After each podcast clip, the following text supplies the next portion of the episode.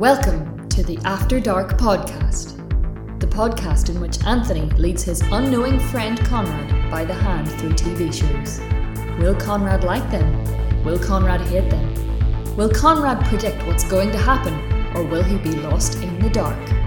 Find out now, only on the After Dark podcast. Hello and welcome to the After Dark podcast. My name is Anthony James, and that is Konrad. Hello. That's him. Well, Konrad, how are you? Uh, I'm very well. Um, I'm trying to think what has actually gone on this week. It's been a it's been a tumultuous week actually because a website that I'm a big fan of has lost a lot of its key staff members. Oh, so it's, really? it's been a it's, yeah Giant Bomb uh, like lost several people and it's, it's been a very sad week. But apart from that, it's been good. I don't think anything significant has happened in my life apart from that. That that reminds me of like uh, the time where like a big game that I play with friends is called Heroes of the Storm. Blizzard's uh, you know, Yeah. MO uh, what do you call it? Mo- MOBA. Uh, yeah. Well, it's like you know, it's like sort of pseudo MOBA kind of. It is a MOBA, but uh, Yeah. so um, we we play that a lot. And like about a year or two ago, they'd announced that like half the staff are leaving, and they're going to divert all the staff to a different game. And we were like, no, game's dead. So that reminds Yeah. that reminds me of that. Um, yeah, well, this week's been a really busy week for me because as well as all the stuff Mm. going on in real life, we got Dark Discussions done as well. There's been 1899 trailer released and casting announced. So I've been making videos on that. There's more videos coming. I'm obviously not going to be doing like, you know, it would be stupid to do one a week for a year at this point. But anytime new stuff comes out, I will be making more. Ema's going to be doing uh, some costume analysis, Konrad. So that'll be good fun. Obviously, you can't watch that Yeah. video because you're going to be I'm not allowed to watch any of this, so I can't I can't enjoy it. Yeah. I, I hope our listeners do. yeah, listeners will love it. But uh, so you can't watch any of that. We will because we will be doing it on the After Dark podcast eventually. Um, yeah, so I'm just really really excited about that. Um, I think a lot of the uh, based on the the view numbers and stuff, a lot of the subscribers are really excited about that show. And yeah, so that's that's been that. Really been loving that. You know.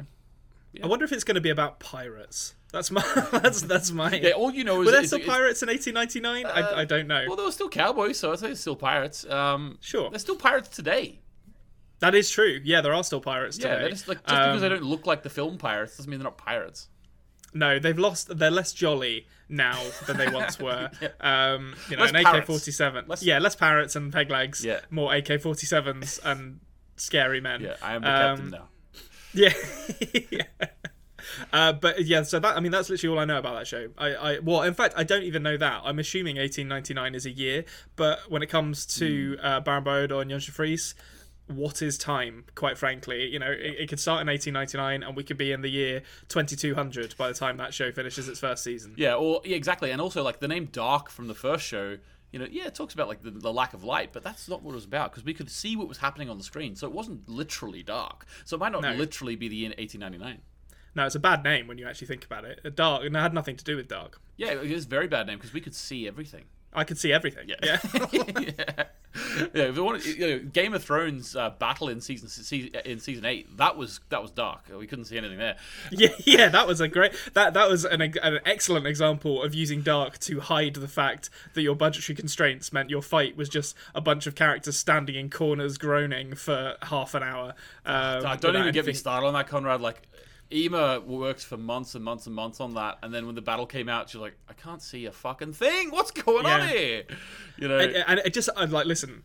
We're, we're- for the listeners at home, we're gonna get into it. All right, just bear with us for one second. We've started talking about Game of Thrones, but a a- as a as a total war fan, like a fan of kind of like military strategy, watching that, yes, the the the visual of the Dothraki just riding off into a horde of zombies looked nice, but it's right up there with the fucking elves jumping over the shield wall in the Yeah. third Hobbit movie to, to absorb a charge. Where it's like, no, the, the point of a shield wall is to take the charge. Don't jump over it and like get yourselves killed. And in that, the Dothraki are fucking light cavalry. Don't charge them head first into like a horde of zombies. They're supposed to be on the outside, like picking them off. Just oh. Game of I love Game of Thrones, and I, I'm I'm one of the big defenders of some of th those later seasons. There is good in there, but fuck me, that battle, I was just like, ugh, okay.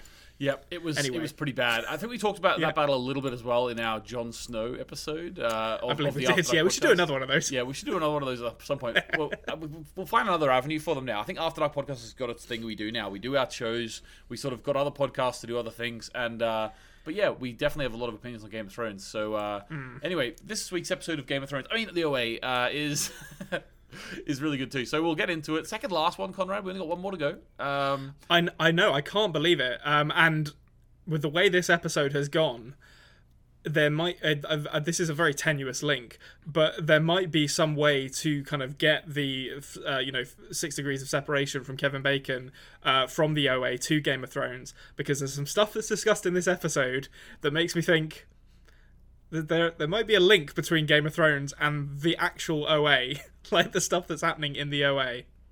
okay. All right. Okay. We'll get well, that'll become clear when we get to it. Excellent. Okay, great. Uh, right, guys, subscribe on you, uh, audio apps and on YouTube, The Culture Cave on YouTube. Send us an email, adpodmail at gmail.com. Uh, if you want to get in touch with us. Um, and if you want to ask Konrad a question, you could put a comment underneath this video under the pinned comment. Uh, a few questions for you again, Konrad, today, so that's great.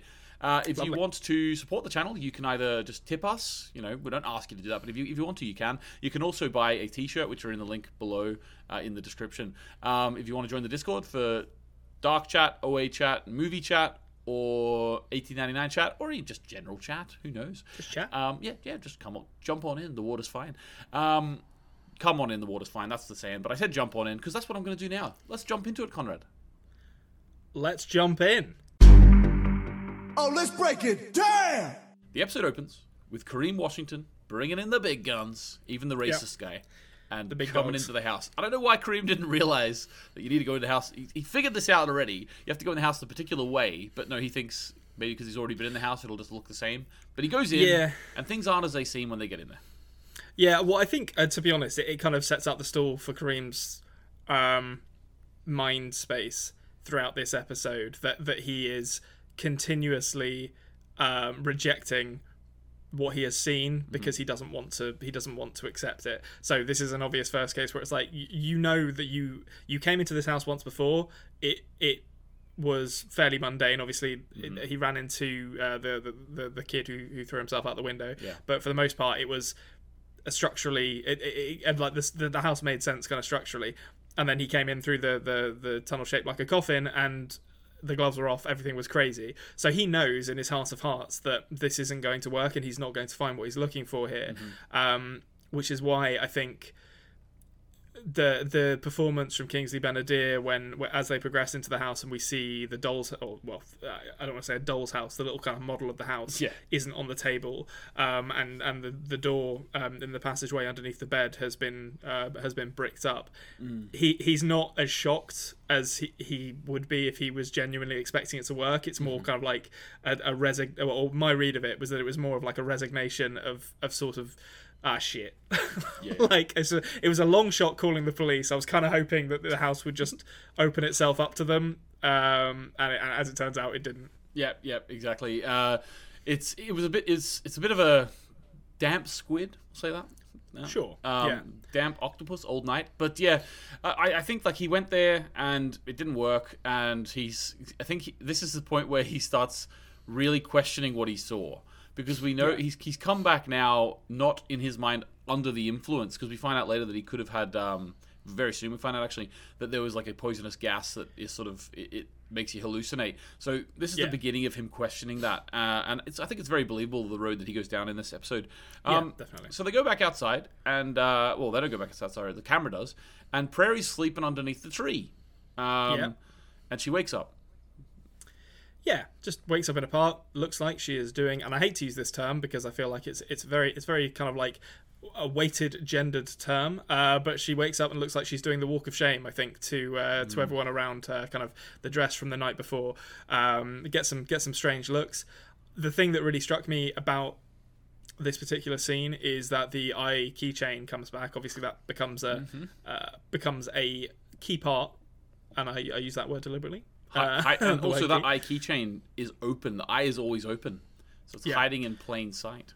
Yeah, uh, but but I'd honestly forgotten about that until this Oh, episode. Uh, yeah, I, I I kind of it's one of those things that I I'd noticed when it was when it first turned up in Nina's hands in Mm-hmm. the first episode, and I'd written it down, and then it hasn't really come back since then. So Yeah. seeing it again, I was like, okay, that's going to be important this episode, but I had no idea where it was going to go. And in, in the end, it turns out to be actually fairly mundane, but uh, but it, but it's an interesting journey to get there. Yeah, yeah, yeah. We'll talk about when we get there. But I, like the video that's on it is pretty cool. I thought, um, which we'll talk about when we get there. So she gets up, does a sort of little walk shame sort of thing.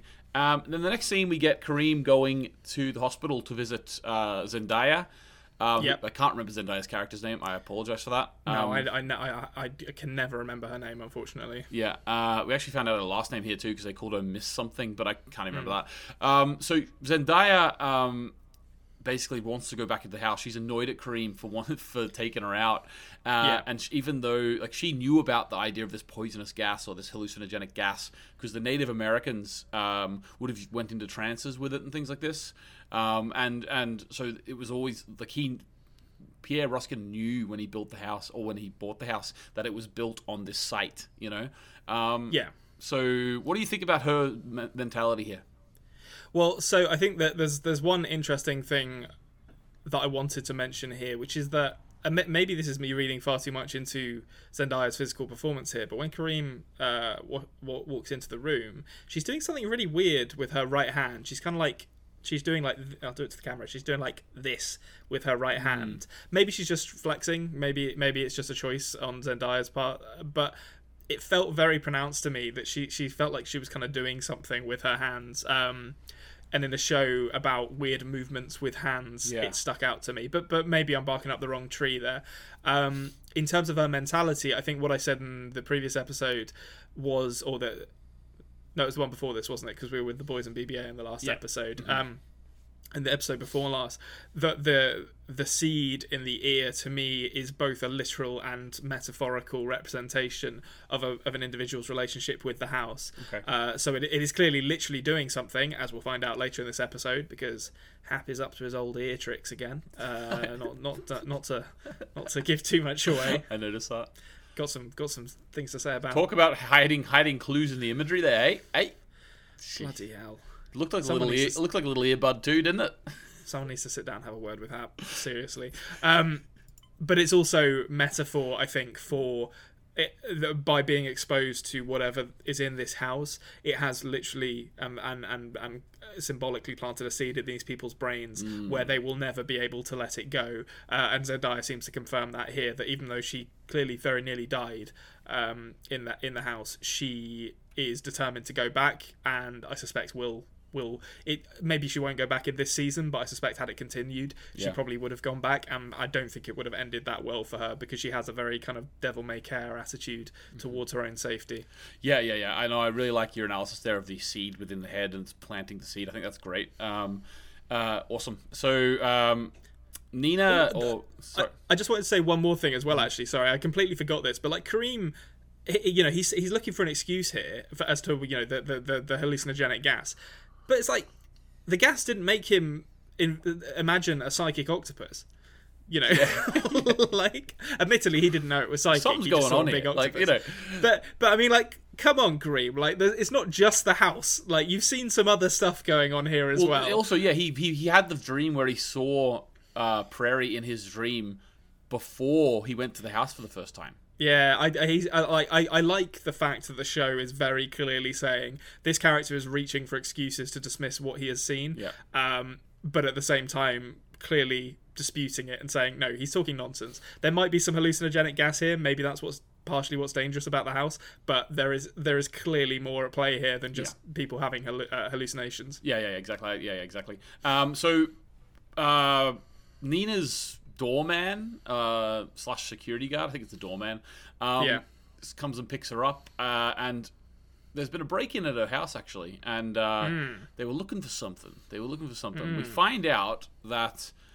Well, I'm pretty sure it's sort of concluded that they were looking for the memory pen, which is hidden within that eye, hidden in plain sight, so to speak. Uh, Yes. and um, so the memory pen, they get it. Right. First of all, okay, we've talked a little bit about the fact that you didn't, you know, you thought this was going to be important. Um, when it was revealed to be a memory pen, uh, what did your mind immediately think? What is on that memory pen? Um, I mean, memory memory six in any kind of modern visual media will either contain plans to something like a nuke that's going to be used in like Mission Impossible, Yeah. or or or an incriminating video. Uh, That's that's the only two things. It's never. it's never like the backups of The Sopranos season one to five that you know you just I would love that on the- if on the memory pen there was the video, but there was also like a file saying The Sopranos. yeah yeah Yeah, listen like she wanted to take it round to her friend's house and and it was the only thing she had she had to hand.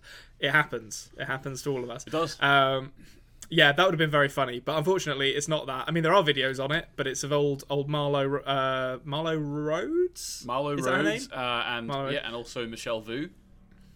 Yes, and Michelle Vu. So, um, so there, there's to to kind of talk through um my impression of this scene as it was going. The, the first thing that I that I noted was we have we've had three characters come looking for her. Her boyfriend Yeah. has come looking for her, so obviously Pierre Ruskin, a tall man with dark hair who I interpreted to be Hap, and another dark-haired man, not so tall, who I interpreted to be Homer. Um, Okay. Yeah. Maybe maybe I'm wrong about that, but that's my interpretation of who those characters are. Um, which um, and I, I very much enjoyed the uh, irony of her saying that her real boyfriend uh, didn't come to uh, to see her when he actually did, because Homer Homer Yeah. if, I'm correct, Homer was one of the people. But also the doorman, the doorman, didn't he say something like, you know, it was her boyfriend, but then later on said another fella who also could have been her boyfriend. So it was even he could see from maybe that was Homer visiting, he could see from him that there was some connection between them. Yeah, yeah, I think so, and and and I think it's really interesting the way this Dorman character is played because he's almost like a father figure to Nina. Yeah. I I think that it's very deliberately set up to show that Nina is a loner. In that the person in her life who is most familiar with her seems to be the doorman in her apartment Yeah. block. It's a very kind of sad state of existence, and I think that's compounded when they walk into her apartment. And the first thing when it when it becomes clear that it's been it's been ransacked, Yeah. the first thing he says is, "Oh my God, Nina." He drops the kind of pretense of being formal with her and calling her Miss Azarova and calls her Nina, which suggests a level of familiarity yeah, Um, that we haven't really seen from him before. And I think that that's a really really cool bit of characterization for the, for these two, just because it, it, if what happens at the end of this episode for the OA is semi-permanent um, it implies there's going to be perhaps quite a, a painful existence that, that that that we're going to see some of with as regards to Nina Azarova and the relationships in her life. Um, the only other thing I, I really wanted to mention from this scene is I really like the imagery of kind of nature creeping into Nina's apartment. Um, I think that's very, very deliberate. You know, there's like projections of trees on walls, there's plants very explicitly in all the shots.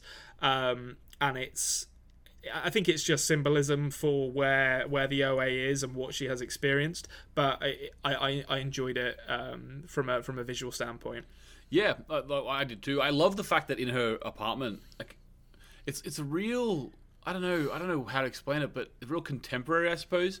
The idea of having like a bit of art in- in the in her house that's projected on a wall. Yeah, it was really weird. I've never seen that before, but I, I did I did enjoy it. I, I mean, whenever I see something like that, it makes me think.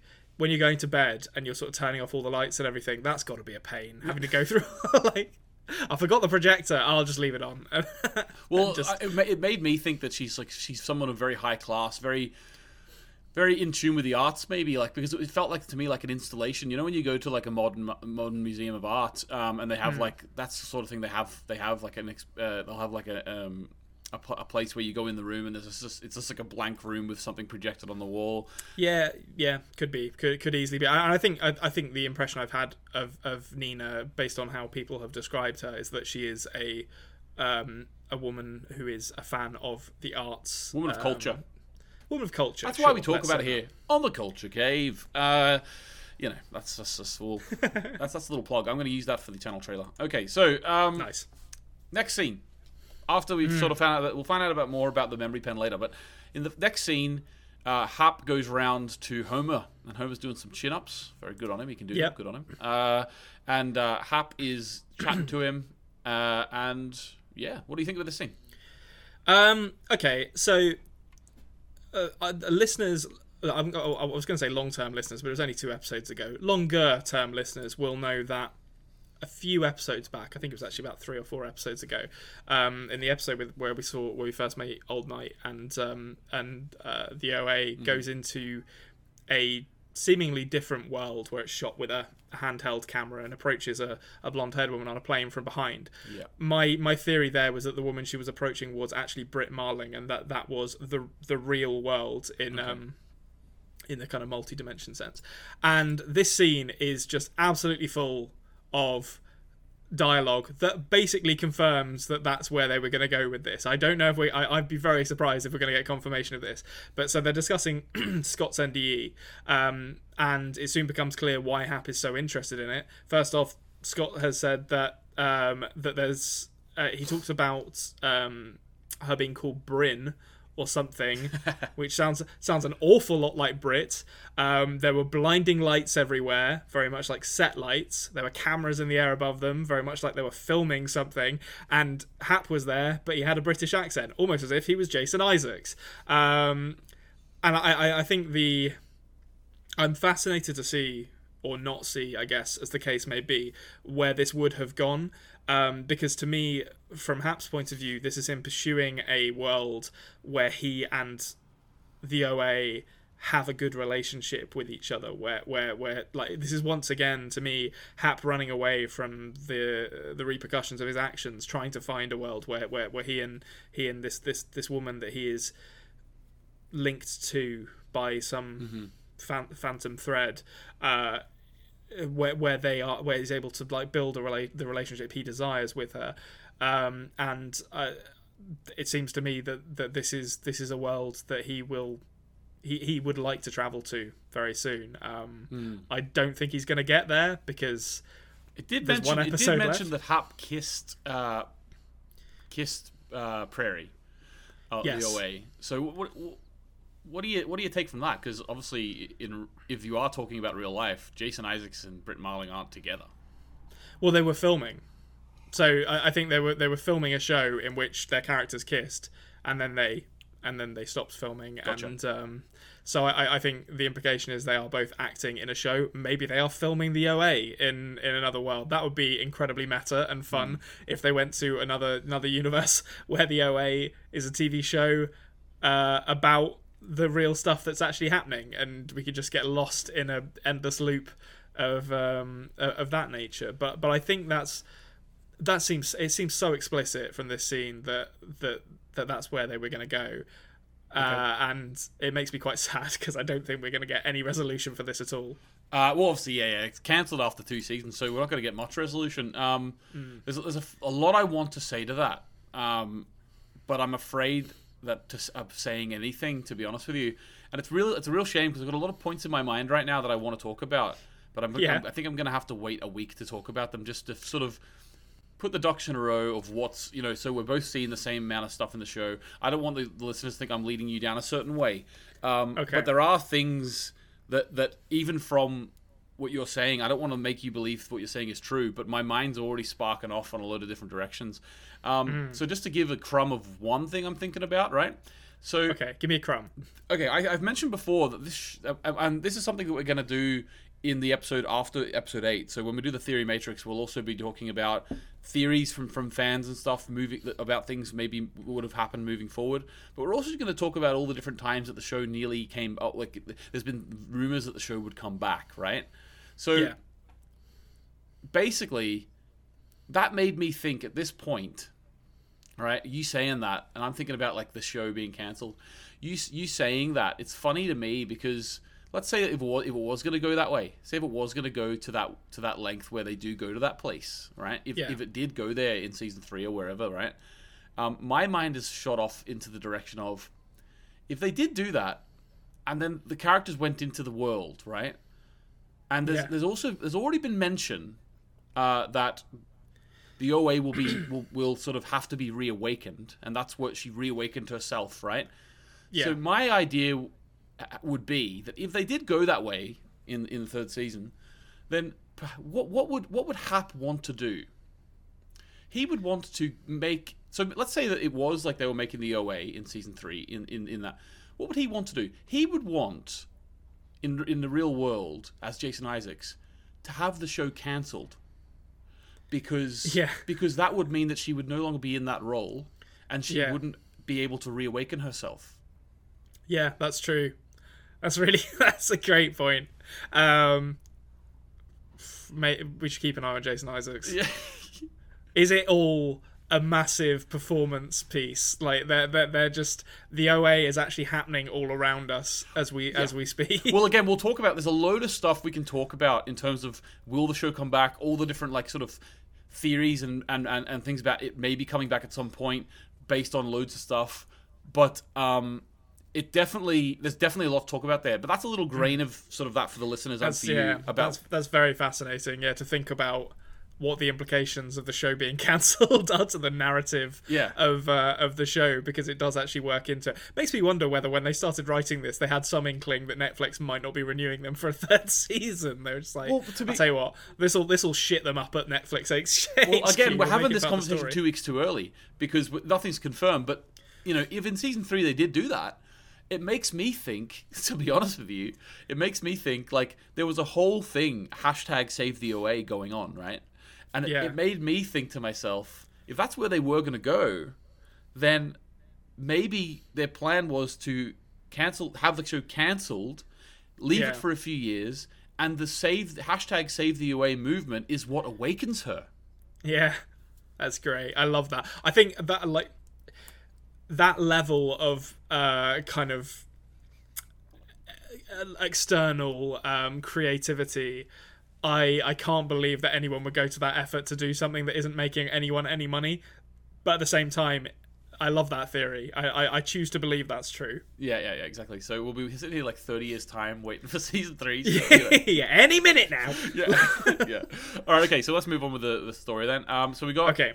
Obviously, there's been a lot of. Tr- not, not, it's been very subtle, but we have talked before about there being like some noir references in this show. Oh, yeah, yeah. I know exactly where you're going with so this. this moment where she comes to Kareem's boat and through the circle Ah, yeah. window with the thing overhead and the glasses, hundred percent. This is Yeah, the most I- overt I- reference, isn't it? I creased up when I saw her hair. It's just like Jesus Christ, you, you're like trying to do like a, a Faye Dunaway in Chinatown kind of impersonation Yeah, yeah, near the OA. Just like you're, f- no one dresses like this anymore. You're making yourself more conspicuous by dressing up like a like a femme fatale from from the fifties. Uh, but it was I'm a great loving it. look. I loved it. Like, Oh, a big fan of it. Um, I think the so the, the, there's one thing obviously to get out of the way early in this scene. Um, it's one of those things that I didn't actually write down initially because I thought, oh, well, that's pretty obvious. But I'll, I'll, I'll, I think it bears mentioning here, just in case anyone didn't spot it, which is that obviously Kareem is looking at a missing persons list, and on that list are Steve, French, and Jesse. Um, so that seems to be confirmation of why it's not safe for them to travel um, because Well, if they're missing, what's your theories on that then? Because we, it would seem like that it would imply that there's some connection between between because we've already been told this that they're all connected. Uh, in in the different like there's echoes of universes, uh, Yeah. and so they're all connected. So would that imply that they're missing because of the same reason, or how? What, what do you mean? I don't know actually like because I, I don't think I didn't notice Michelle on that list which to me I'm just trying to think through in my head whether the I, I might have just missed Michelle on that list but um to me there seems to be a distinction between Steve French and Jesse and their position on that list uh, when compared to what we saw happen to Michelle uh, which is her traversing the rose window and collapsing, very similar to how, and that is actually in this scene, um, in in the in the Marlow Rhodes video, we see her collapsing very much in a similar way to how Elodie uh, collapsed when she travelled as well. Yeah. Um, so my read for Michelle is that that, that she has left her body behind um, and travelled somewhere else via the rose window. I don't know if I. I don't know if I think that that's what Steve, Jesse, and French have gone through. Um, although having said that, I mean Buck was included in the the group who were told it's not safe for you to travel. So I guess it stands to reason that Steve, Jesse, and French Are in a similar and, state. and, uh, are in a similar state. Yeah. So maybe they've gone. Maybe they've gone as well. Um, and they're. So I, I'm I'm just working this through in my head now. Obviously, we see what's happened to Michelle by the end of this episode. Mm-hmm. I wonder if Steve, Jesse, and French are there as well. Thinking about it. in Pierre Ruskin's place. Yeah. or or certainly, I mean, we've seen what what Hap and Pierre Ruskin do to the people who are kind of taken by the house. Um, so I, I, my, I guess my suspicion would be they're either in Pierre Ruskin's place or they are in Hap's lab being Behind that locked door. Yeah, one of the two. Um, Do you think I, we mm, we are going to find out what's behind that locked door in the next episode? Yeah, so I, I I was thinking about that this episode because uh, uh, or, or yeah, in fact this episode and and, and in previous episodes because obviously when we first see Rachel react to with horror to the pool, um, oh well I don't know if it's a pool, but there's water reflecting Yeah, um, on the, on the wall behind her. some- Um, it made me think, oh, there's going to be some like crazy like space monster like fish thing in there, and then we got the octopus. Uh, But I wonder if there's like actually just rows and rows of bodies of kids who have travelled in there or something like that. It's it's like a because uh, because the the idea of keeping people underwater to uh, or, or certainly submerging their heads to allow the seed to bloom has been revisited so many times in that particular laboratory that it, that seems like it's maybe more likely the direction um, that they're heading in with that rather than there being some crazy squid in there um, or Right, another okay. octopus I guess but I, I don't know yeah I'm not sure uh, I'll, I, I I think I think I'm gonna go for that over the over the the octopus or another octopus in there now, just because I think another octopus reveal would be a bit like it's old hat. We've Yeah. seen the octopus, guys. Come on. Yeah, yeah, we've already had we've already had an octopus. The- the- But I, I do think I'm going to say I do think we're going to see that. I can't I can't believe they're going to get to the end of this season without them showing us what Hap has in that room. Okay, yeah, yeah. It's it would make sense, wouldn't it? Because the first season was very much that dimension. This season's very much this dimension. You would imagine the third Yeah. season's going to be a different dimension. Um, Yeah. If you would think about where go for the first season, we've sort of said is was Rachel's NDE dimension. Um, Yeah. This this se- this season has been uh, Homer's. Um, so next season, it would seem where they're pointing at is we're going to go to Scott's, which possibly, based on the current information, might be ours. Yeah, that I'd like. The more I think about that, like Scott's NDE dimension being ours, where the OA is a TV show that's been cancelled, and then Prairie's and uh, like uh, which presumably, uh, let's say the final season in the plan would have been Prairie's, just because Prairie's Yeah. like the main character, so it would make sense. Would have been that- yeah, Prairie's Saturn. being like in space. it's just like this. I I'd love to have been a fly on the wall in the pitch meeting for like a third season if they did get one with Netflix being like listen okay third season it's going to be like a a, a, two, a, a three camera sitcom we're going to have canned laughter uh, like it was basically going to be like a WandaVision style Yeah. thing and then, and then uh, I don't know what the fourth one would have been, would have been because I guess we haven't really I'm trying to think if Renata Renata's described Rena- yeah, Renata's one. We didn't have too much details about Renata's one, to be honest. Yeah, that would have been good. Like to, I mean, whatever it would have been. Uh, If the third one is like a sitcom and the fifth one is in space, Renata's could be literally anything. Like Yeah. it's uh, you know, t- pick a genre, a horror movie, make it like a horror movie. That'd be great. Yeah, exactly. Um, we, do actually we do know that Renata's did have a, a cartoon style mentor. We know that about it. Um, So possibly uh, it's a it's a little bit further off now, but I've I've got it in my mind now. So we are talking about this, you know, in terms of the fifth, fifth season. So I want to say this right. There's a there's a short story by Isaac Asimov, um, which I mentioned I would put into the. I said I would put into the uh, description of one of the podcasts. I think it was a Sisyphus one. Uh, but anyway, there's an Isaac Isaac Asimov uh, short story which I can't remember the name of, but basically it's the story of um, a person who has died, and then they they they get sent back to Earth to to relive as a, as a different person, and then Okay. this sort of spirit or like God or whatever you want to say is talking to them, is saying. You go and you have to live every single life that has ever ever lived on Earth. You live, you be, you are everyone. You live every life, and only once you've done that, you become one of us. Right? Um, so Okay. the idea is that you sort of trans once you've had the experience of living everyone's life, then Yeah. you become like this god being, something like that. And that's sort of where I'm feeling this show would be going to season five. I, I- in my mind, I'm sort of viewing it as Elodie says to says to the OA in this episode that she you know she has a lot she, she she you know she has faith in her or you know we'll get to the exact quote later on but she has faith in her or she thinks like you know she can go she can go far right and I think to myself is like the idea is that maybe she's like been earmarked yeah, we were talking. Maybe she's like a fallen angel, or maybe she's she's actually God and stuff. I think she might just have been earmarked as sort of like she's going through the process of becoming something bigger. You know what I mean? Yeah, yeah. I, I think that's. I- think that the, the thing with this show that I find really fascinating is that they've thrown out so many threads that I feel like they're not going to follow all of them. So like the original Angel stuff, like the the the the BBA stuff, the the little girl who spoke to the cops um, wife when she was younger and told her to wait for wait for Prairie and, and Homer to turn up at the end of season one. Um, you know, Khatun. Uh, there, there's just there's so many little th- like narrative threads that they've thrown out that they could follow. Um, and and yeah, as, as you say, th- this idea that she is being prepped for something greater. It could really be arrived at by any one of those threads, which is what I find so fascinating. This idea that they might might all converge at some point in the future. Um, obviously, doesn't seem like that's going to happen, but I think definitely that read of it that Prairie is positioned as very important to the the narrative and it- the scale that we're now dealing with, particularly um, in regards to you know the people who are speaking to Prairie, so like Elodie and and um, and and Khatun. It seems weird for like a human, just a regular human, to have any importance whatsoever now that we're dealing with kind of multiverse theory.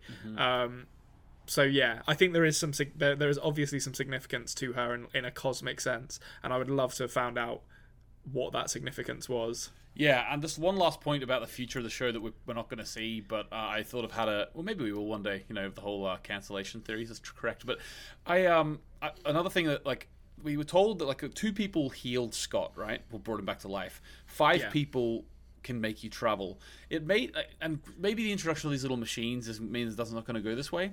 But I kind of in my mind was like envisioning a, a fifth season or something where they have to like do something like get a stadium full of people or like everyone on earth has to like almost give goku power for the spirit Yeah, bomb. I, I, believe I did literally mention Yeah. like the, the the Goku Spirit Bomb Yeah. against Boo. Like, exactly yeah. so i i I do I do feel that there could have been some room for that sort of thing. I think I mentioned it before, but some room for like having a fuckload of people doing the movements at the same time, which could Yeah. like reorder the universe or something. You know what I mean? Or like yeah, Unicron from the Transformers uh, turns up and he's going to eat Earth, Yeah. and uh, and and Prairie needs to stop it by gathering the energy of, of the entire universe to defeat Unicron. I'd have been very into that. Yeah, or like Hap en- Hap ends up being like uh, the smoke monster in Lost, and just like is like he's like the, the personification of evil, and you have Yeah. to do the things to like just like get rid of him. But um, yeah, okay, great. Well, well, there we go. Uh, let's move on. And we got we got Marlo Rhodes. She shows us the video. Uh, well, Yep. in, she she actually is talking about that she left and it turned into what she didn't want us to become, and then she shows the video of Michelle Vu looking through the rose window and falling down into what we can assume is like a coma because what of what Elodie said. Um, Okay, so what was your take on this? You've already spoke about it a little bit, but Yeah, I mean, I think this is the fact. uh, This th- there's very clear lines of, of comparison between what happened to Elodie when she when she travelled and what happens to Michelle here. So uh, and and also what was described as happening to the engineer uh, two episodes ago. This this sort of they they were exposed to the the rose window and were then in a comatose state for the rest of their life.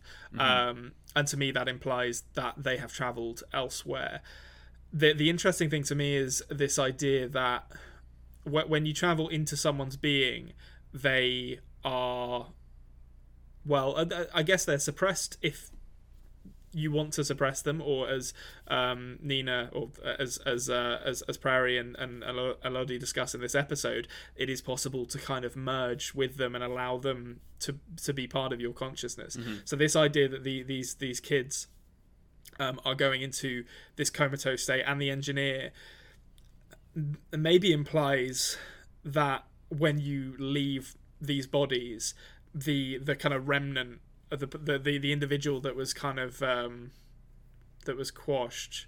Actually, no, that doesn't make sense. I was just thinking through that as I was saying it. So there is no one else in in Michelle's body here, and and in the engineers presumably when when when this happened to him. So this is just them leaving a body behind, I guess, um, which maybe implies that that Buck that there's room in in Michelle's body for Buck to travel into it. Um, I'll be interested to see if if anything comes of that. Actually, well, they can be they, they, can be in the same body at the same time. But I know what you mean now that Yeah. it's vacant. but it's just vacant. Yeah, it's sitting there un- unoccupied. Yeah, yeah, exactly. Okay, so um, next up we get some more of Kareem, and uh, they watch the video. They go back, and there's another thing. Um, it makes me think at this point, uh, Kareem is really starting to question what he's seen. He's like he's re- like whenever she uh, Prairie says I'm from another dimension, I can really see Kareem being like, "Oh yeah, I've just remembered I got this woman from a mental institution." yeah, yeah, and, and I feel th- this is very believable. His skepticism here. So this, I like, li- I mean, that literally the USB key was presented to them on a silver platter, um, and then you know the fact that that that uh, the OA appears to be kind of conjuring forth. Um, this like plot critical or, or investigation critical information at exactly the right moment paired with him already kind of trying to reject everything he's seen uh, because he doesn't want to doesn't want to accept it um, makes his skeptic- skepticism very believable. And I think this is maybe what the trees were speaking about when they're saying um, that that Prairie is going to lose faith in herself, and I think part of that is Kareem also losing faith in her, which is going to ultimately lead to her to, something potentially bad happening to her. Um, and it will be compounded in some way by Hap. I'm not sure what that's going to be yet, but Hap's always involved. Yeah, yeah, he is. He is always involved. Um, I also like the line at the very end of the scene. Whenever it's, it actually turns out to be a bit of a clue once you finish the episode. But uh, then she says to him, like, yeah, "That's your problem. You're looking for a body." Um, Yeah. Obviously, at the time, if you're just thinking like a detective show, it's like you would imagine, like, you know, you look for someone who's dead, but she's actually uh, she's actually still alive. But I think that at the end of this episode, you can sort of see what she meant. It's like Yeah. you know, we are a consciousness within the body. The body might might still be here, but she might not be. You know? Yeah, you're you're not going to find what you're looking for. Um, you know, going after Pierre Ruskin. Um, although, I Or mean, you will. speaking of, well, yeah, or, or I guess he will. it's a lot. The shell. it's it's probably, probably a Michelle, lot easier. the shell. Come on, come on, give it to me. I mean, it'll be yeah, well done. It'll, it'll be a lot easier for him to explain to his racist cop friends that it's just like, yeah, Michelle's here. I don't know, she's in a coma. Investigation done. Than it would be to say Michelle is here, but her consciousness isn't. It has travelled to another dimension, so we need to keep looking and form some kind of interdimensional police task force to to track her down. Um, although does- having said that, that would have been good. I'm. You've just us talking about Michelle's consciousness traveling into another dimension, and we've and you've started theorizing that the other dimension could be our dimension in some way.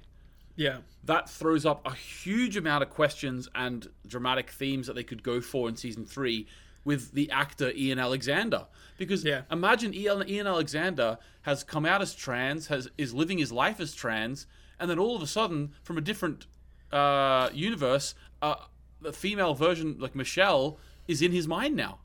Yeah, I, I was thinking that during this episode actually, both both for, for the for the actor himself, um, and for the implications for the character. So obviously, phenomenal performance from from the actor to be able to to you know conjure these these feelings of like identity, uh, a gender identity within within these characters without it being hurtful to to, to the actor because you know that, that must must have been a very difficult thing to go through. Well, I have said before that he, he he views Michelle as pre-transition. Like he doesn't Yeah. view Michelle as just being female. You know. But I mean, even just to, to, to be able to kind of like to, to relive those those those experiences must have been Mm-hmm. Of course. quite difficult for Yeah. for, for him, um, and a- and a great performance like on that basis alone. But as you say, to then be able to explore the implications of how how you perceive your own your own gender, Mm-hmm. um, in light of different personalities or different souls or whatever you want to call it inhabiting the same body there, there's a huge amount that can be can be explored in in in, in Buck or, or, or Michelle or Ian Alexander's character there that I would I would have absolutely loved to have seen that because this is one of one of the the most interesting trans characters I think I've ever and I it, you know and it's a, it's a, a tragedy to say there really aren't that many trans trans characters in mainstream media full stop um, so it's not a not a long list to pick from but this is easily one of the most interesting de- uh, depictions of a trans character I've ever seen in a show and I would have loved to have seen it explored further in different dimensions Yep, yep, I agree with you. Um,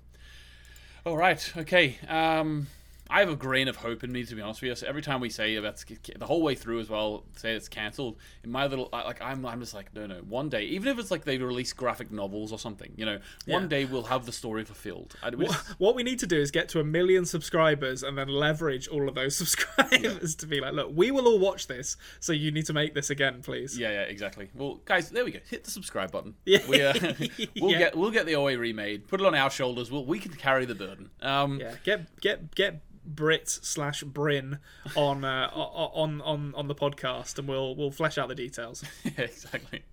Uh, all right. Actually, it's funny as well. It goes again. We're going to talk about this another. It goes to it goes to the level. Literally goes to the level that Brit was putting up things. You know, like uh, can like we have to move on from the show, and can you stop talking about it? It hurts us at all. And I think and everyone was just like, that's what she would say if she. yeah, that's great. She's made a rod for her own back here. Like she's never going to be rid of it. Yeah, exactly. Uh, okay, so um, she rings up Syzygy, and she's coming tonight. I, Um, I was surprised she was welcome. To be honest, I like, I- is the implication? I mean, we don't really see that much of it, but is the implication here that they found another psychic octopus? Yeah, well, there was a lot of people in the comments saying, "There's no way that octopus is dead." It's like, well, they said it was dead. It's dead. That's how TV works, right? So, Yeah. um, it is dead. Uh, unfortunately, no matter how much cutting off a tentacle wouldn't seem like it kill it, it did kill it. Um, but we, when we, when she gets there, um, when when she gets there, the the guy who she talks to when she's there actually explains why she's able to go with no octopus, and he's he said like you know whenever you came here and started acting out and and describing your dreams. Uh, Yeah. So that's what she. That's her main thing. Every now and then, obviously, she'll get Old Night to, to, to connect with her and commune with her. But it's Yeah. it implied that her main thing was that she would have told the dreams that she had. Yeah, Um, Old Night was like the, the the kind of support act. yeah, and, that, and to be honest with you, that's what the tapes are. Like that's what the recordings are. It's her explaining her dreams. Um, all right, so um, then she so she's gone. We'll catch up with that later. Hap gets Scott up into his office, lets him go. Uh, well, actually, not just lets him go out of the out of the restraints. Actually, says to him, "Tomorrow, I'm going to let you go." Uh, This was real manipulative. Once we see where this Hmm. Yeah. goes. Ha- Hap is uh, in this scene as full of shit as I think I've ever seen him be. So hi- his his um his his basically reasoning to Scott that that he's happy to let him go because he's done with the movements, which I Mm-hmm. guess is true. Uh, in, in, in a in a manner of speaking, and that they cause too much pain, and that he's just going to stay here because he likes it here. Yeah. It's just like fuck you, Hap. Interesting like, this work is to be the- done. yeah, uh, yeah, okay. Like, I, I just, I believe that Scott believes him, but at the same time, between this and Homer earlier in the episode, kind of asking Hap about Rachel, which we didn't didn't really spend too much time on because there's not that much to discuss on it. But he says, "Oh yeah, she did die, um, and uh, she slit her own throat," and then Homer uh, not following up with, "I want to see the body." Yeah. um, that was frustrating. And then Scott accepting Hap's offer here is just it, like it's believable, but he just he's such a he's such a wanker. I just like I want him to I want him to get his comeuppance, and it's not going to happen. Yeah, yeah, exactly. But I, I actually I liked the little bit of Scott like agreeing to do it so Renata would go free. It wasn't enough for him just to just to leave by himself. Um, Yeah, but I mean, I, f- I feel like Scott should have when when Hap was like, "Oh, I'm going to be releasing you tomorrow, so you can go to the cops if you want." That should have set alarm bells off in Scott's head that like, there's no way he's letting me go to the cops, so something's happening to me to to to stop this from happening. yeah. Okay. Yeah. Hey Konrad, Hi, guess what? what? Marlo Rhodes is dead. Yep, couldn't have seen that coming. Yeah, she's dead. Uh, this actor, I really like this actress. I've seen only seen her in two things. I saw her in this, and I saw her in Devs. And in Devs, she also plays like a college professor talking about uh, weird stuff like that. She's she's in like some British police procedural that I've seen a couple of episodes of. I think. Oh, okay. I can't remember what it was called, but yeah, yeah, that's the only other thing I've seen her in. But yeah, she's really, really good. Um, and it was a shame we didn't get to see that much of her. But you know, she she was she like went to I, I can't I'm trying to remember the expression now. It's something like you go to bed with the devil, you wake up with no, go to bed with dogs, wake up with fleas. That's what it is. and the the fleas in this case are getting shot in the head in a staged suicide. Or I, I interpreted this as a staged suicide. Well, he says she killed herself. Oh yeah, he does, doesn't he? Yeah, of course. So, uh, despite the front door being broken, Yeah, no, it's it's like, oh, do, do, people nor- Yeah. do people normally break their front doors before committing before committing suicide? Um, but yeah, she uh, she got got unfortunately. she got got. Um, um, yeah, so obviously the details of that come out with the Pierre Ruskin uh, chat later on. Um, Yeah. So Prairie puts on the Nina makeup. Yep. Um, and this is a bit out of joint, I think, disjointed, but we'll go with it, I think, anyway now. Um, so she basically wants to reawaken Nina, is what she wants to do. And, Yeah. um, actually, no, no, no, no, sorry, sorry. Before she does that, she talks to Elodie. Okay, yeah. So she puts on the stuff, she goes down uh, and talks to Elodie. Um, so let's have a chat about the Elodie stuff now. So she goes, she Yeah. goes down to Syzygy, talks with the fella who says about her, her being a bit of a nutcase. She was up on the tables dancing, you know, but she was a pain in his ass. But that was only until um, that was only until uh, then she started making him money. So now he doesn't mind about that. Uh, Elodie is here. Um, she talks about the idea of integrating, integrating into um, into the person you're with. And I love this dichotomy between the two because we've been talking about Prairie having a little lack of empathy towards Nina, to Yeah. be honest. And Elodie's like, no, no, we become one. I want to experience. I don't want to. It's horrible to push them away. And and Prairie's like, yeah. you should care about other people. yeah, Um, like, that's needlessly cruel. I think is what she says, and it, and then uh, uh, like Prairie's like, oh shit, oh yeah, I guess Nina probably would like to get out of the box that I've put her in. Yeah, exactly. Yeah, just like it's like it's like in the film Get Out, you know, like in in in, in the Yeah, absolutely. Yeah, the the uh, the sunken place. sunken place. Yeah, that's it. Yeah. Um. So that you. So basically, Elodie says that you can't escape uh, Hap. Hap, Homer, and you are like a cosmic family. So there's these echoed uh, realities where you'll always be together. Um, Everything is connected. So when when Prairie met Buck, that was probably around the same time that Michelle started playing the game and stuff like that. Yeah. Um, to leave an echo, we we learn is very dangerous. So the idea of going to a universe or reality where the, you aren't connected to Hap and Homer in this way, that would be very dangerous. Um, Hap. Uh, so basically, Elodie as well is a creature of balance. So sh- she wanted to give, she had to give Hap something, so gave him the inkling of those little machines. Um, so that she could give the OA something at, at the same time. And the thing she gave uh, OA was to just tell her, you need to go back to the time of your greatest trauma to to uh, free Nina Azarova and integrate with her. Basically saying this is what you need to do. So it's interesting the idea of having to give Hap something so that she could give her that bit of information. Creature of balance, I suppose. Okay, so there's a lot there, Konrad. What do you want to talk about in this scene? Um, okay, so like the first thing that, that bears mentioning, just because it's a, a little a little a little aside, but it's a lovely bit of production design, um, is the dancers in Syzygy are wearing masks that are very reminiscent of the actual like biblical description of angels. So they're like multiple wings, multiple eyes, multiple mouths, very kind of like alien and quite horrific uh, appearances. But I, I, I just quite enjoyed that as a as a little a little, a little kind of throw uh, throwaway moment of um, of art direction that I enjoyed. That's cool. Elodie shows up.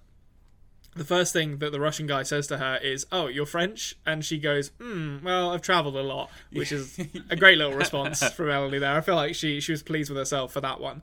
Um, and then she says to uh, to Prairie, um, or rather, Prairie says to her, "Who are you?" And she responds with, "You know," which I, I've I've theorized before that I think Elodie might be Khatun, um, and I think that to me was as strong an indication that that's correct as we've had that, uh, thus far in the show. Uh, the fact that she is implying that Prairie has met her before uh, seems to seems to point me in that in that direction. Yeah, or de- definitely uh, like a being like Khatun anyway.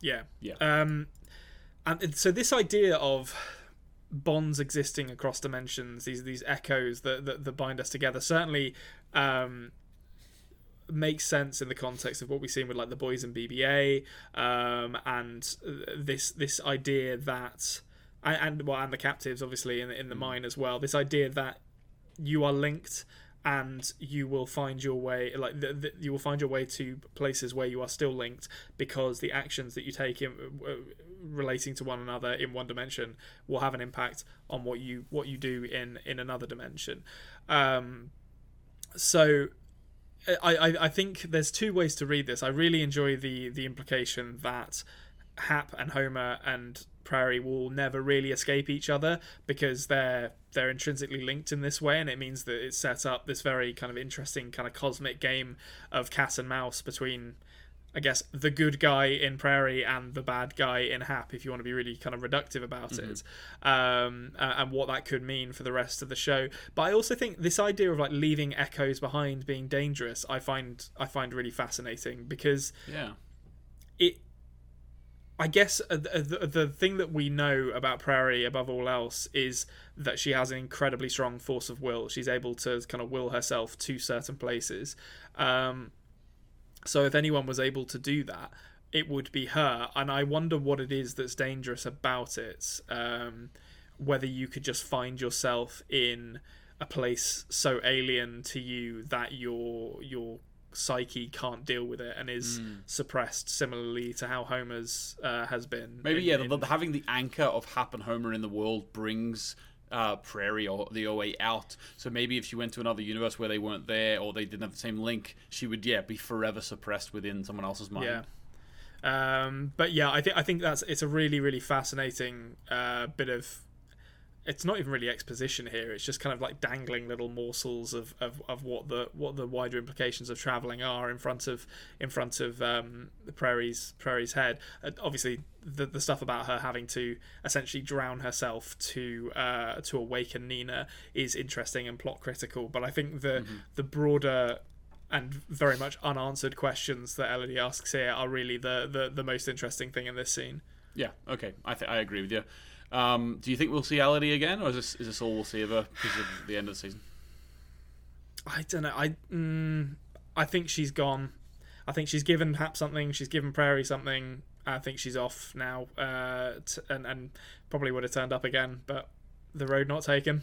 Yeah, exactly, and it's it's kind of like you know the, the, the obviously she's she's made it herself like the analogy to angels, the, the sort of and that's in the Bible. There's a lot of you know angels visiting people to give them information or to you know inspire them in some way, and that's my, that's probably what they're doing with this. You know, the, the this character might never have come back again, maybe, but may, maybe not. Maybe this character was just sort of to appear to these characters sort of like as an appar- apparition, a vision, uh, like like sort of in a biblical text. It would it would happen, you know.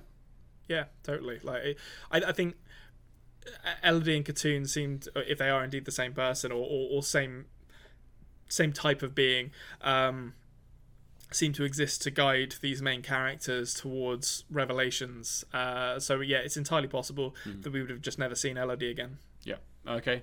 Um, all right. We did skip over it, so we'll go back and now and talk about um, Mo is having a baby. Yep. So this this is a classic. that we- we- So I, I don't want to go back to it too much, but there was a moment in Dark where Ulrich gave over all plot critical information that he holds to another character, and my my And first then was thought taken was, off the chessboard, sort of. So, so yeah. Ulrich's Ulrich's going to die, or or at least be kind of reduced to a side character very soon based on this because he no longer holds any plot critical information. And as soon as this scene happened with Kareem, I was like, uh oh, he's giving all his information over to his pregnant ex girlfriend, um, and is very clearly frightened of what's coming based on based on um, her her read of his his uh, his mentality. So I think at the very least. It is designed to make us think that Kareem is in um, serious danger. I, I, well, I, I think I think it's obvious that he is because he's messing with very powerful forces now, both physically in terms of Pierre Ruskin, who is clearly willing to kill people who get in his way, and um, and and more cosmically, uh, based on his kind of position in the the the the, the games that are being played here.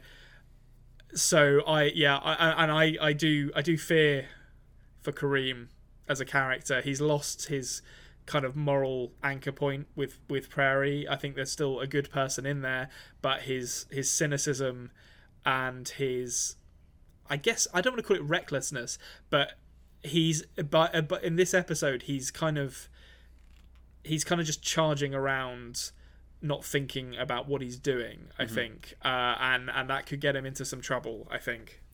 Yeah, yeah, I agree. There's also a moment in this, uh, like obviously not about this isn't really about the show, but uh, they uh, she mentioned uh, a woman being there called her doula. Have you ever heard of someone having a doula before? Just out of curiosity? No, I, I've never heard of that. I don't know what it is. Right. Okay. So in America, like I, I, knew, I learned this whenever we have our first child. Um, when we when I do something in my life, I want to do like a hundred hours of research about it, just so I know what's going to happen. Um, and like I want, I so I listened to a load of podcasts and everything, and a load of women explaining birth stories and things, so that whenever we got to the point where our children were being born, if something went wrong, I would know, I would I would like have a cool head in the situation. You know what I mean? Yeah, sure. Um, so basically, uh, I was listening to. Also, I just actually care about the fact my wife's pregnant, and I wanted to. Know, I, I wanted to know what she was going through. So, Yeah. um, so basically, I listen to a lot of podcasts, American podca- podcasts, and a, and a doula is like a birth coach who sort of is your sort of mentor through pregnancy and and birth. Um, Okay. and it's something that exists in America. Not it doesn't it doesn't exist over here, and I I maybe think it's maybe like in America it's a very medical thing, right? You midwives. say, is, it like a midwife? Or, Yeah, it's not a midwife. It actually, like, it literally is just like a birth expert, and you know, they, they, they sort of talk you through it, your emotional side. Where and but they and they and in America, there's there's not that many midwife births in comparison to just hospital births with doctors. Whereas Oh, okay. whereas in obviously in the UK and Ireland, you, it, it is as as like sort of the first first stage of it is you you are you know you you have a midwife deliver your baby if Yeah. there's medical complications it can go up to a doctor but the midwife will still be the one taking care of it the doctor will come in and just check on you and stuff you know so but in america it's very much like a medical thing it's not like there's very little midwives um, it's something that went away you know about 70 80 years ago so because of that, there's not the same connection to the person who's going to be delivering your baby. um, yeah. So therefore, in America, I feel like they need this, this like birth coach doula to have the personal connection. It's not the same as having Yeah. a midwife. Um, but also, slightly I- more like emotional, emo, yeah, emotional it's like an support emotional well support a- thing, and like sort of they've been through it as well, so they sort of know. And and I think I think in this part of the world as well is that I know like you're you know you're you're from England, so maybe not so much, but in Ireland anyway, like the the the, the um the saying is uh, a community raises a baby. You know what I mean? So like everyone piles in together, and I don't personally believe that like it's it's so much more rural rural living in Ireland anyway that the I, Yeah. the idea of having a doula doesn't really make sense over here. But in America, these huge cities where you move away from your family and you're sort of in the city on your own, and you might not know anyone who has a, who's had a child, it makes sense to have this doula who can talk you through things and is there to talk to. Whereas when Ema was pregnant, you know, she has like literally like twelve relatives who she can talk to about it. You know what I mean? So Yeah, absolutely. Yeah, that's really yeah, that's really interesting. I've, I've never that I'd never heard of that before, and I, I had assumed it was like uh, actually to be honest, my first my first thought was like oh maybe she's she's bi or something, and the implication here is this that this because because it seems like um it doesn't seem like a kind of medical relationship. It's quite casual. Obviously, they're at home, you know, and they're, they're both dressed quite casually, so it seems like a more casual thing. So I was like, oh, maybe this is this is uh like her her partner, and she's just kind of dressing it up as something else. But that makes a lot of sense actually for her to be um, this this slightly more um, kind of like emotional support or and, and medical support as well, obviously. But um, but for her to her to be filling that role in the birth. Yeah, and it might also be as well as like this. You know, unfortunately, there's a lot of aspects of uh, of going through uh, pregnancy and like you know, and and women's health in general that is seen as taboo for no reason whatsoever, other than it's just Yeah. women's women's problems, right? Women's stuff. Yeah, so there might also be might be birthed out of like I know America is like you know in in some like certain parts of America are quite a conservative place. You know, I'm not even talking about pol- politically. I'm just talking about just generally in terms of how they share their, their lives and things. So may, maybe that could be a remnant of the fact that you know these these problems you don't really talk about. So they have like a therapist slash doula who they have who they talk about those things to. You know. Yeah, yeah, that, that's really cool though. I, I, I, I didn't think to look up what a doula was after this, and I'm glad I didn't because I've been educated now. Yeah, well, Americans get in touch. I'm sure I got it completely wrong. Let us let us know in the comments if I'm right or not. Um, okay, so uh, we've talked about uh, that. So what about Scott now? Makes it into the house, um, collapses uh, in Yeah, I. I didn't, I didn't understand where he was collapsing. To be honest, like I didn't recognize the platform he's on. Yeah, I don't actually either. To be honest, it looks a bit like if you're a fan of Lost, it looks like a Dharma Initiative symbol. That's what I know. But um, don't think I don't think it's connected, Konrad. Don't think it's connected. Um, I mean, it's all, it's all interconnected. If our theories about where the third season would have gone are to be, Yeah, are to be believed. that was what I didn't even mention it. But like my okay, so I'm Okay. gonna I'll say it now. Jason Isaacs, I am fairly sure Jason Isaacs has been in Doctor Who. Matt Smith has just been announced as uh, one of the Targaryens um, in the uh, Game of Thrones Oh, spin-off really? series they're Okay. making. Um, so there's your Game of Thrones to the OA link there. Um, so it's it's it's, a, it's two simple steps. So if they ha- if they had gone into the, the real world in the third season, they could have uh, popped up to the you know the set where Game of Thrones was being shot, um, and uh, and and you know had Brit Marling show up in Game of Thrones. Jeez, we, we could have we could have actually seen them. I remember two miles from my house, uh, uh, my old house in Northern Ireland is where they had the boat set. It was like a huge Yeah. boat in the middle of the countryside. Maybe they would have come there. Maybe they would have knocked on the door for a cup of tea. Yeah, we could have uh, been like, hi, hi, hi, Brit or Bryn. Hi, yeah, wink, wink, nudge, nudge. Yeah. All right, okay. So but yeah, so sorry, Scott. Like, I uh, so okay, a couple of things here. Um, I wasn't. I'm still not really sure where I land on what has happened to him here.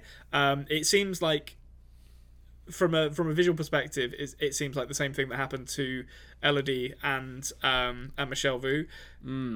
I don't know though. I don't know if he's just dead or or, or what has actually could happened Could it be, here. Konrad, that he is not worthy? Well, yeah, I, I, it could be, but but I feel like this idea that that people are not worthy.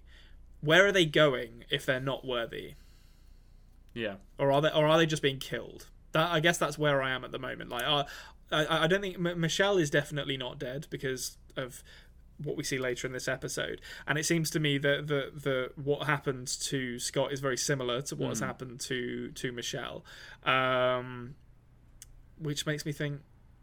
I don't know if that's that's the worthiness thing, but certainly, you know, they did explicitly say if you're worthy, you'll traverse the rose door, and if you're not, you'll be in danger. Yeah.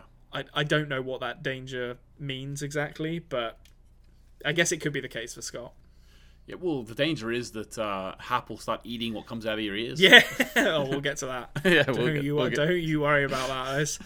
Got, I've got I've got some thoughts for old for old Hap. Old Hunter Aloysius Percy. Okay, so Nina, uh, well, Prairie, I should say, uh, goes Hmm. into the bath to go back to her trauma. We get a few visions. She starts drowning herself. She get a few visions of uh, Nina's life. Goes back to before uh, she was Nina. Well, back for actually when they were both in the Nina, I should say.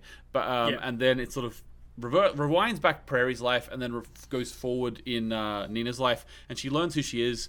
And um, yeah, that's well. I suppose the end of the episode. Then we could just say it now, because you know it literally is just her waking up. The end of the episode is her like getting up, walking, walking into the uh, mental institution, and then saying, uh, "Tell her Nina Azarova is here," and it was like a real like you know, uh, like it meant to be like a, you know, Yeah. I I kind of I kind of love her Russian accent. It's very it's very much like hello. Like it's sort of like pro- properly leaning into the stereotypical Russian accent. It was a which I quite little more subtle than uh, than than when she was putting it on as Prairie, but but but also Yeah, that's true. she has a thing about her, um, Brit Marling here, where no matter what accent she does, you can really hear her voice. You know. Yeah. Um, whereas so I think the same with Leonardo DiCaprio, right? Like if you, if if you actually if you listen to him in Blood Diamond, like it's again like it's a very caricature accent, but but you can hear Leo's voice in it. Some actors you can't really, you know, some actors actually disguise their voice fully to the point where they like Riz Ahmed, for example, his American accent is sounds nothing like his actual accent. You know what I mean? To me, anyway. Uh, whereas Yeah, I think that's I think that's true. Yeah, there's definitely levels of um of characterization that people put into their accents and yeah. hers she always kind of pierces through um i don't know whether that's a good thing or a bad thing for this like Yeah. I, I, the russian I, I i mean my read of this from from a kind of a slightly meta perspective is that Brit Marling isn't that confident with a Russian accent, which is why we've barely seen her doing her Russian accent um, in in this show. So I'm kind of I'm kind of wait like waiting on tenterhooks to see what it feels like in the final episode when presumably she will talk Russian lots. But we'll see. Maybe she won't. Maybe she'll switch between.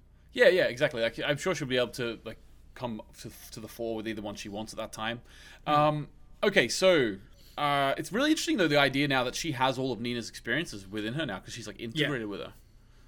So she knows. Yeah, a I, I lot wonder how Nina feels too. Like that's the other thing I, wor- I wondered. Like so when when Nina is awake is is awakened within within this body, is there animosity there towards this other person who's in there as well? Like are they having kind of um, almost uh, split person- personality style discussions where it's like That's the thing. I don't you think put so. I don't, I don't think it's like. I think the idea of it is, it's okay. This is the best analogy I can make. Right.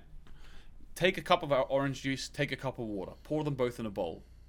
You don't. Yeah. It's not like the water is separate from the orange juice now. You know what I mean? Yeah, They're just okay, that's together. true. Yeah, there, there, there's no there's no separation, which is a shame. I would I, I, I would like to have seen like an internal monologue for Prairie, where she's like talking in, in American and then Russian and doing the old um like talking into a mirror like um uh like Gollum or, or, or like Yeah, talking to the camera angle changes and she's different each Yeah. time. No, but I, I think I really do think it's like you know you take yellow and blue and you mix it and it becomes green. It's it's like Yeah. a new thing, uh, which is very interesting because now we like Prairie, the character we've been following now, is literally only half of the character we have now. Yeah, yeah, I- and and you know, Nina, it seemed from how we've seen her described, is a very different character to Prairie. Uh, so I'll be fascinated to see how this impacts her behavior in in the next episode. Yeah. Okay, awesome. So what about um, old Pierre Ruskin? He Okay, he's in the pool. Uh, floating in water, which helps with tinnitus. Yeah, yeah. Oh, okay. Keep going. Well, I so I, I actually I, I I I read this as a bit of a red herring. So I I, uh, I might might be wrong here, but obviously we've seen people floating in water helping with tinnitus being an implication that they are a traveller. We've seen it with Hap. We've seen it with Elodie. I, I believe we've at least heard it they're at the bottom of the people as well. Yeah, they are at the bottom of the pool. To me, I think this is implying that he isn't a traveller, but very much wants to be. Yeah. Um, purely because if you try if I try and like logic it out about Pierre Ruskin being a traveller, his goals seem to put him in a position where he hasn't cracked traveling yet. You know, he's he's he's basically just got this conveyor belt of kids going into the house to try and crack the Q the Q Symphony game um, and and understand the house. I don't think someone who had already travelled would be investing as much time and money into the house um, as as he is. Obviously, it's still interesting. Like Hap's still interested in it, but I think there are clearly other ways to to get the information that he's after. So yeah, that was that was my my read of this was that it was kind of saying he wants to travel, um, but he hasn't he hasn't managed it yet, and he's kind of infatuated with it. Yeah, yeah. I think I think I would agree. Um, so basically, Kareem wants to know what happened to Michelle Vu, um, and Pierre says that um, he's had lawyers on it from the start, so he thinks that like kids going into the house, he's gonna have no issue with it. Um, so it's interesting that and then Kareem's just like, you know, well, you know, I don't think that'll hold up, and he's like, well, well, if it doesn't hold up, then that, that's all right then, you know. Um, Yeah. which okay, so there's a lot of information given here. Before we get into the actual next scene where we do see Michelle again, I want I want to say something, right? This whole series, they've had Pierre Ruskin be very mysterious. We've not seen him until this this moment, and that therefore, obviously, a lot of people are um, theorizing who he could be, right? And if he was someone we'd already met or not. I personally, um, I personally was was sort of when I first watched it, I thought he might because of the dream she was having. I thought he might end up being BBA's brother. Um, Okay. But obviously, at this point, we don't. Maybe he's someone else in his mind. Who knows? Uh, you know, in, with the show. But the fact that we didn't, we've never seen him before, and there was so much mystery around him, and be, he's revealed like this. I actually really like that. I, I, I just I just like that they chose to have the bad like the bad guy of this se- of this series be really really mysterious to the point Yeah. where you just have no idea who he is, and then you finally meet him, and it's all like whether or not it was it was successful. That mystery build is all down to the performance of the actor when they come on, and I think he Yeah. did a really good job. I think he did live up to the billing, in my opinion. I think he I think it was he, he ended up being worth the wait for me.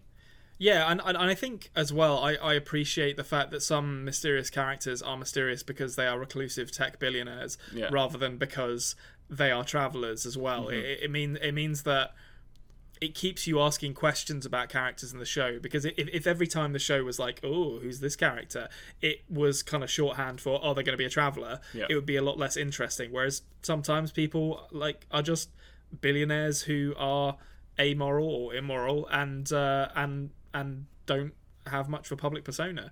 Um, Yeah, and although if- actually, I think the implication is that Pierre Ruskin does have a public persona. It's, But, it's but, but even still, if, if you were a, if you were a private detective in San Francisco, and you had to go and question Mark Zuckerberg, that would be hard to do. yeah, you can't just rock up Yeah. to Mark's house and be like, "Hey, Mark, let's."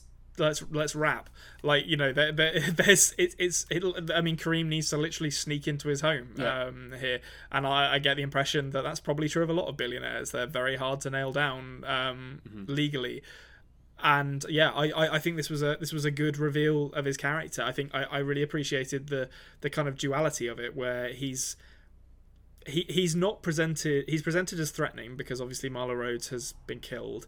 Um, we know that he is dangerous or friends with dangerous people because he's probably in with the Russian mafia as well.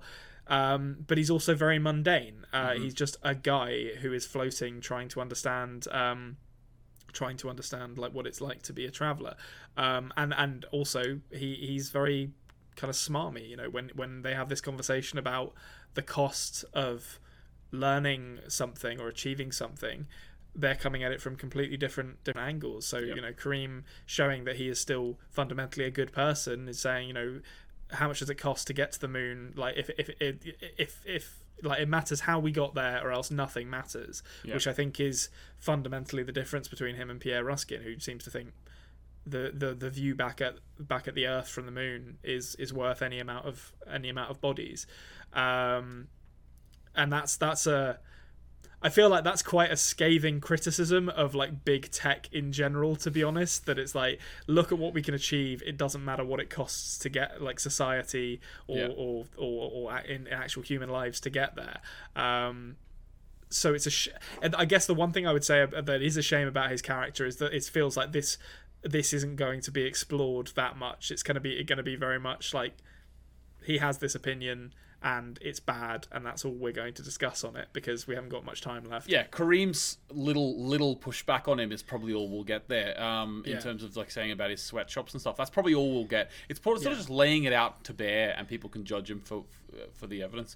Um, so he leads them into a room where Michelle is there, and Yeah. Michelle's granny is there too. Yeah. So I, I, I didn't I didn't see Michelle being in this house. I definitely did not see her granny being in this house. And I- and I will say this now. I feel like her her grandma could have given Kareem a little more information when, when, when she. So when, when- I mean, this is actually after. I, I was thinking maybe just do this all as one it scene one, because yeah.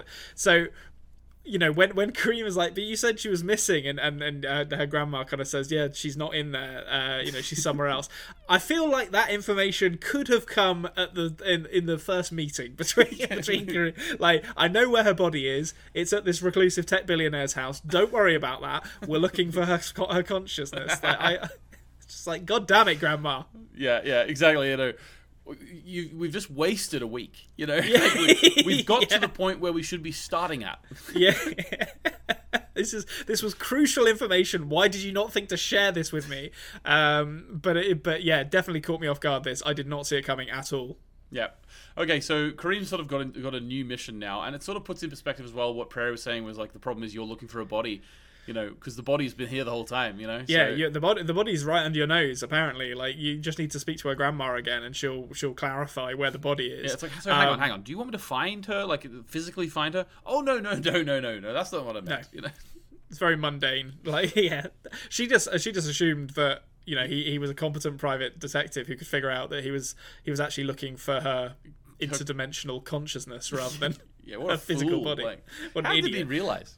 Well, I, I mean, and to be fair, you know, based on what the granny has clearly been exposed to here, you know, Kareem is, and, and my my read of this is that she went to Kareem because because of of what all the what Pierre Ruskin reveals at the end of this, um, his face is indelibly linked to what all of these dreamers are are seeing. Um, Yep. I don't really know what to make of that, to be honest. I oh, mean, well, what I will we- say is that the police the police sketches are better than any police sketches I've ever seen. Oh, they're amazing. I, I I also just love this idea that that Pierre Ruskin put out the call for like the best police sketch artists in the bit, bit, country. bit fishy. You know? Yeah, just like listen. I need all the police sketch artists you've got. Don't ask any questions. Bring them to San Francisco. They'll be here for a couple of weeks. Um, I wonder but- if Gene but- the Pencil Kusche from uh, Making a Murderer was there. That's a callback. yeah, he would like to have been. He'll, he probably he probably wasn't invited and felt very slighted uh, by by the omission. Um, but yeah, I mean, so uh, I guess we we obviously know that that Kareem is the OA's brother at this point, so he occupies a fairly significant position in this this interdimensional narrative, whatever whatever shape that ends up taking.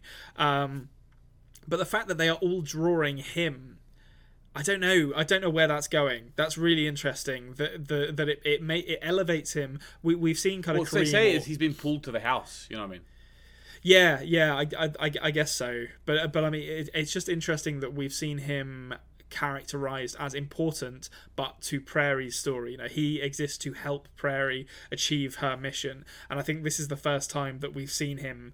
Uh, kind of positioned as important in his own right to to another kind of narrative Mm-hmm. arc. Yeah, yeah, aw- awesome. And even just because the house is calling him, we've no idea what that Yeah. means. You know, so so you know, it still is very mysterious. I mean, it's calling him, but it didn't like him being there the last time he was there. So True, true. Uh, okay, uh, last thing we'll talk about. It's actually like the third last thing in the episode, but we'll talk about it last. And that is Yep. the fact that Scott gets his ear seed grown, and then Mm. Hap places it on his tongue in a very loving way. Um, it was sort of glowing as well. It does look like a little bit like an earbud. So, is it too much to say that it was like really hinting at something with him sucking his earphones? I j- he- but he just didn't even wash it or anything. He just like it came came straight out of the out of the ear. Yeah, but it'd been in his ear. It's just a, like Hap has. A, don't put things that have been in other people's ears into your mouth. It's just, but like that's. I don't feel like I I have to say this every time Hap is on screen. It's like stop doing it. Stop doing it, Jason Isaac. All right, it's disgusting.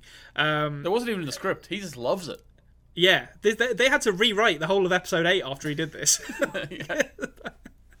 They're like, thank fuck we filmed this chronologically. yeah. Yeah, he did it, and then Brit Marling was like, "I've got an idea." He's Right, giving me an idea, folks. So he puts We're it in rewriting his it. So anyway, he puts it in his mouth. He gets like a load of voices in his head and stuff, almost as Yeah. if he can hear a different universe.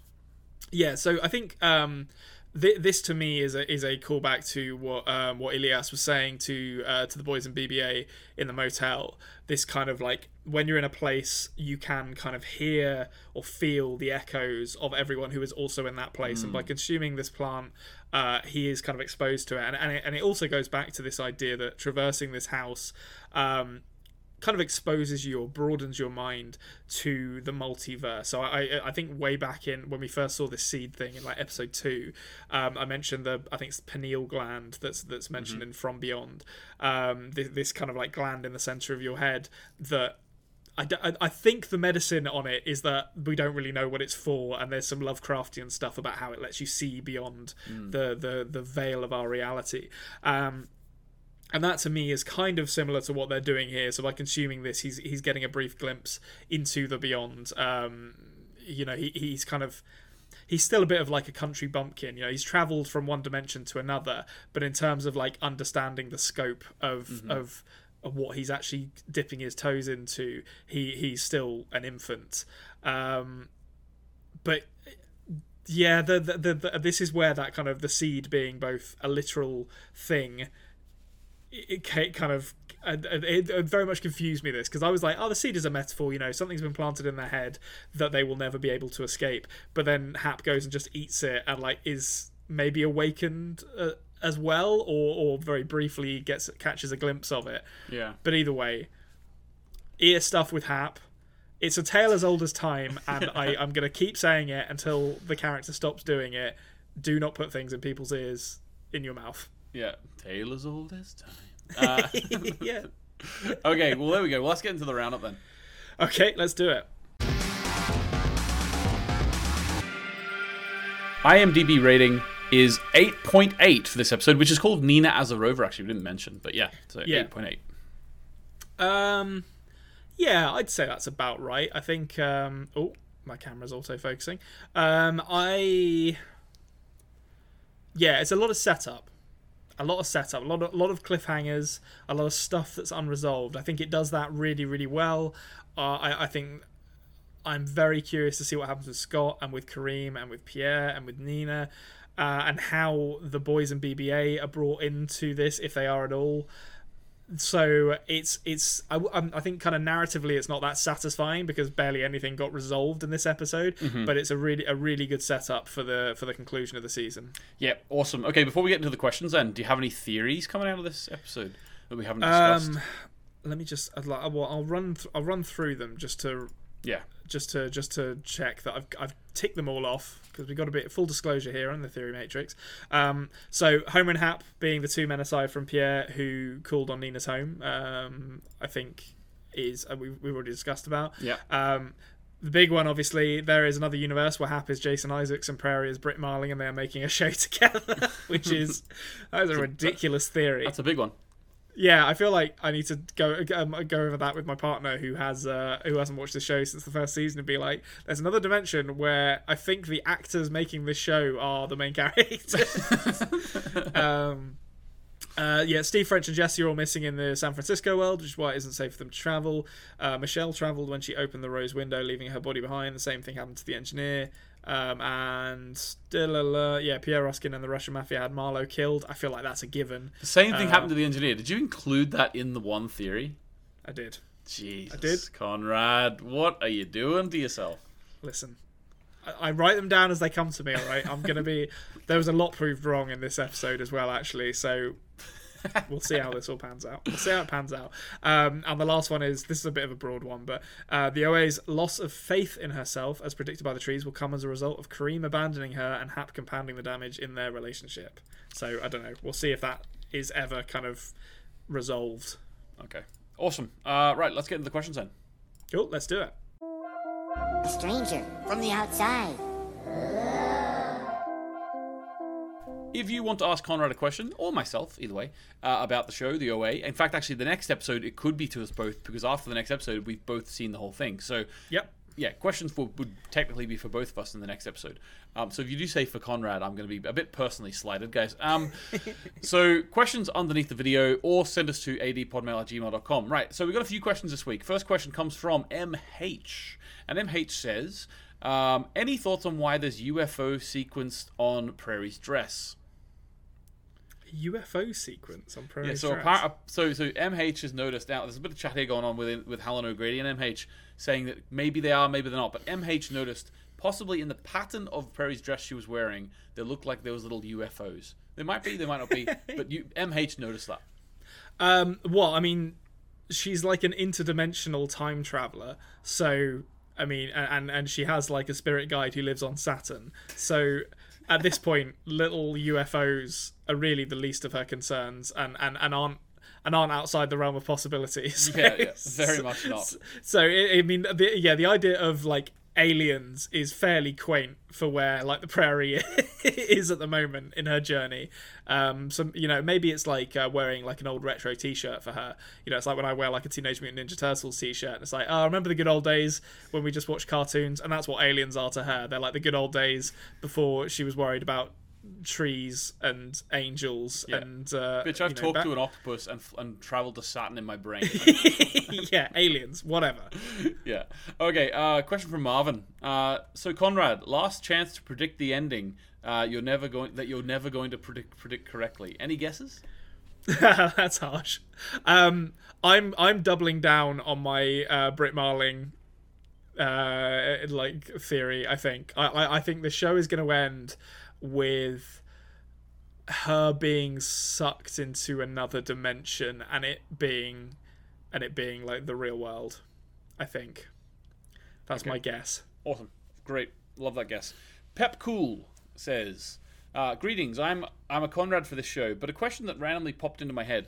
Will we see or when will we see OA's parents again? Either actual parents or does anyone know from the second match? Well, we know that the actor who plays Abel sadly passed away. Um, Yeah. So we won't be seeing Abel again. Uh, he passed passed away after shooting his scenes for this season. So we. I Oh, suppose- did he? Okay. Yeah. So I suppose we might see Nancy again, but I don't know. they're not really they, they've basically been written out of the narrative Yeah. At this point. So I'd be surprised to see them again. Maybe we get a very brief cutaway and maybe like a montage at the end of the season or something like that.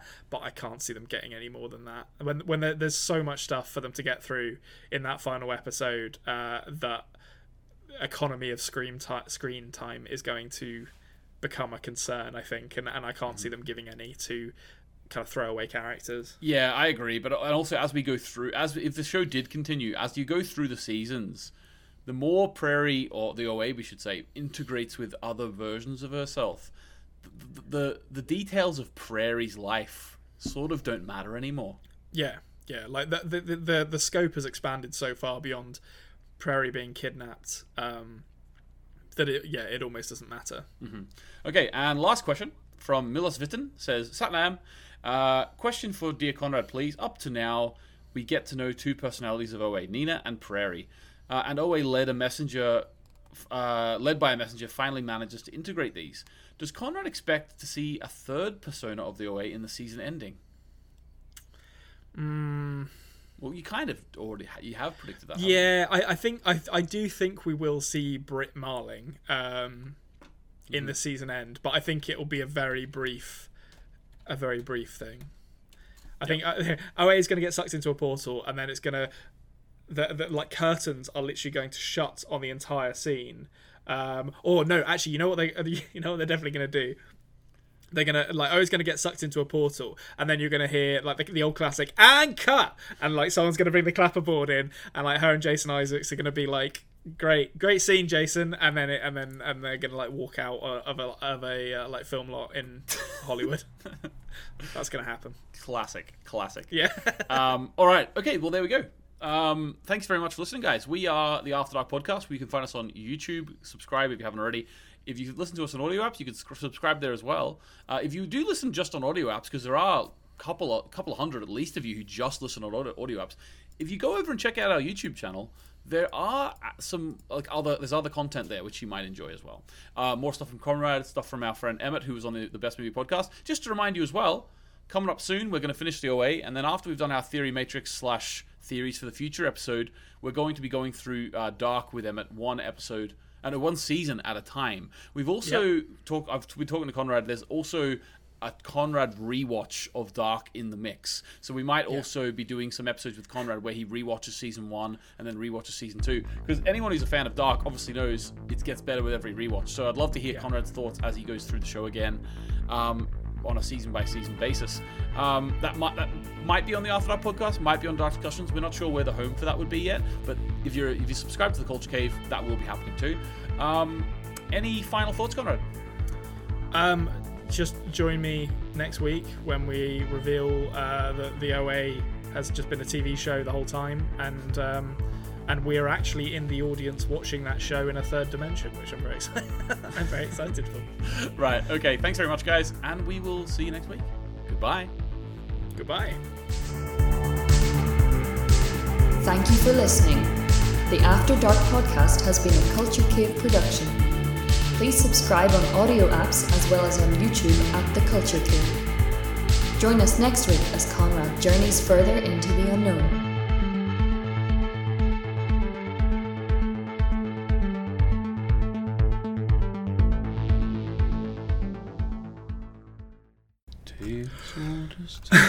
Beauty and the Beast.